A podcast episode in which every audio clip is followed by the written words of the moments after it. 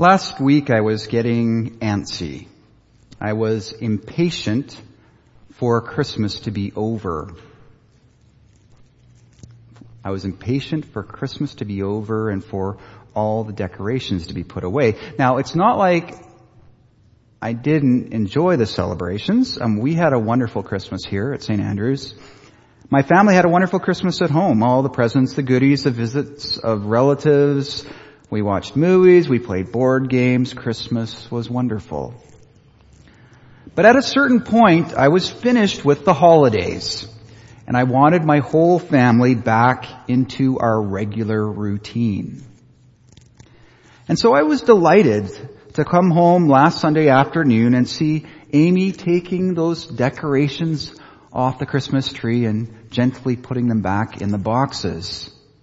I grabbed the pruning shears and delimbed that tree with relish. I mean, we weren't going to drag that shedding tree right through our home. Amy, more solemn and possibly reverent, ushered those limbs outside. So, did you enjoy your Christmas? Were you happy to get back to business as usual? Well, it's interesting to consider that desire to get back into a regular routine, to go back to business as usual. I mean, if Christmas is that world-changing event that we have proclaimed, that I've proclaimed, that we've proclaimed from Scripture, that you've proclaimed through the hymns, if it's that world-changing event, the reminder of how God has become one of us, it would seem that business as usual isn't an option. Today we begin a journey through the Gospel of Mark. According to one authority, the Gospel of Mark is attributed to Mark the Evangelist, an associate of Paul and disciple of Peter. It is the shortest and earliest of the four Gospels, presumably written during the decade preceding the destruction of Jerusalem in 70 CE. Now, most scholars agree that it was used by Matthew and Luke in composing their Gospel accounts. More than 90% of the content of Mark's Gospel appears in Matthew's, and more than 50% in the Gospel of Luke. And although the text lacks literary polish, it is simple and direct. It's the go-to gospel, I think, for me, if I want to show anyone what is written in these books. Now that it's simple and direct, well, you probably noticed that when Amy was reading. In the short span of 20 verses, the book is introduced. We encounter the ministry of John the Baptist. Jesus is baptized and tempted. Jesus announces his ministry and calls his first disciples. All in 20 verses. The key to today's passage, and maybe the entire book, is found at verse 15. The time has come. The kingdom of God has come near. Repent and believe the good news. Jesus announces a new state of affairs breaking into the present. A new kingdom has been unveiled. A new reign is being revealed. It's a kingdom unlike those of Greece and Rome that the people have experienced. It's a kingdom unlike those of Washington and Beijing that have yet to come. The kingdom of God is less concerned about empires and edifices and more concerned about individuals embracing God's rule. As if to demonstrate the validity and authority of this new kingdom, Jesus invites two sets of brothers to join him, and as soon as he utters the word, they leave their nets and follow him. At the outset of Mark, Jesus announces a turning point in history that comes with his presence.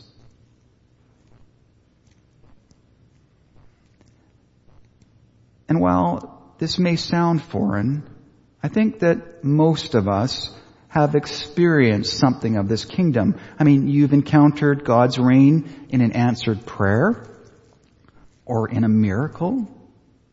in a call to faith, or in the discovery of a vocation, in a divine encouragement, or a divine rebuke. I mean, I remember downstairs, one of our dinner churches, one of the participants was telling us, a group of us, about how he was struggling in a relationship with his wife, and he just heard a voice saying to him, "Shut up." He needed to learn to listen. Many of us have experienced this kingdom. But what does it mean for us that this reign has begun? How does it affect our living? Well, in Jesus' announcement, the indicative claim that the kingdom is here, that God is graciously at work, leads to the imperative, repent and believe. That is, in response to what God has done and is doing, we are called to repent and believe. Repentance. We often associate repentance with feeling bad and saying we're sorry. Earlier in the passage, we are told that the people were confessing their sins in response to John's message. Now that's part of repentance. But the deeper aspect of repentance that I think is most important is about our orientation to life. Repentance means a change of mind that leads to a change of behavior. In repentance, a person's intellectual and spiritual horizons are radically reshaped so that there is a change of heart and behavior. The arrival of God's kingdom demands a reorientation of our being, of our living. And it also commands belief. Now, when we say we believe in something, we are often acknowledging its feasibility or validity or existence. I mean, someone might say, "I believe in ghosts." But while faith does include intellectual assent, it means more than that. Belief in a Christian context is dependence and reliance. Belief is loyalty and trust. Belief is more akin to the confidence that you have in your daughter or your neighbor, the one who checked in on you when you were ill. Belief is more akin to that confidence, reliance, and trust that you have in that individual than your interesting theories about UFOs. That's what belief is about. Jesus tells us that the arrival of God's kingdom demands repentance, a reorientation, and commands belief, loyalty, trust.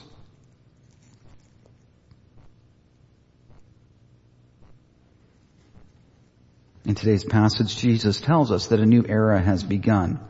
This means that after Christmas, well, there is really no business as usual.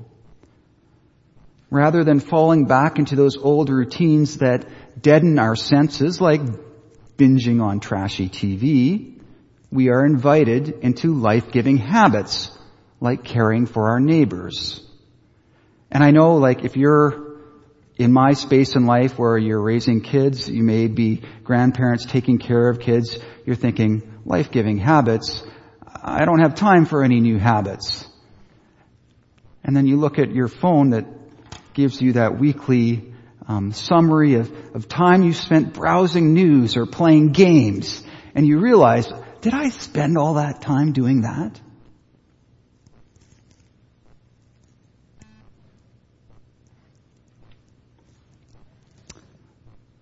We are invited into new life-giving habits. Why? We are following Jesus. Rather than sharing what's left over of our finances or our energies, and there doesn't seem to be much of either left come January, we are giving God the authority to alter calendars and budgets, to change our priorities. I mean, I had a conversation the other day with a Muslim they pray 5 times a day. All right? They work the same lives that we work. They live the same lives that we live. And they pray 5 times a day. They make it work. Because why? It's a priority. We could do something different if it became a priority in our lives. And someone has called us to new priorities. We are following Jesus. When Simon and Andrew, James and John heard Jesus' voice, what happened? Did you notice that in the passage? They left their nets and followed him. They were following Jesus. This is something that I think takes a while to digest, maybe a lifetime. I mean, it seems so simple for those disciples to hear that voice and to abandon everything. The other day, I was making a 10-year plan. I was reading something in the paper, and they said, don't make a resolution for 1 year. It's 2020. Think 10 years. And I thought, that's a great idea. Okay, 10 years, how old will I be? How old will my kids be? You know, what would I like to accomplish in that time period? And so I did what is probably the normal thing. Thought about things like career, thought about things like travel, thought about our housing, thought about the amount of critters we have running around the home, thought about all these things. And then at the end, I thought, and what does God want for me in the next 10 years?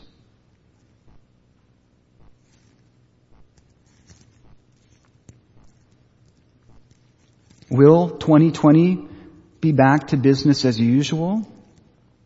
I mean, it could be. It could be just another year where you look back and you did all the same sort of things that you've been doing. Comes and goes. You set out the decorations, and then you pack them up and put them away. But could it be that Jesus is calling you to something different this year? Something new outside the box. Something that you may not be prepared for. Something that you may be scared of, not think you're capable of doing.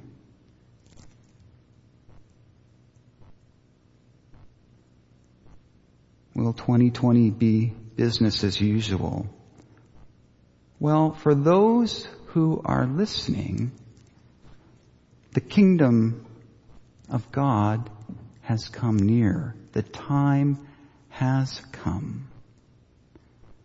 And by God's grace, we are entering into a new era. Thanks be to God. Amen.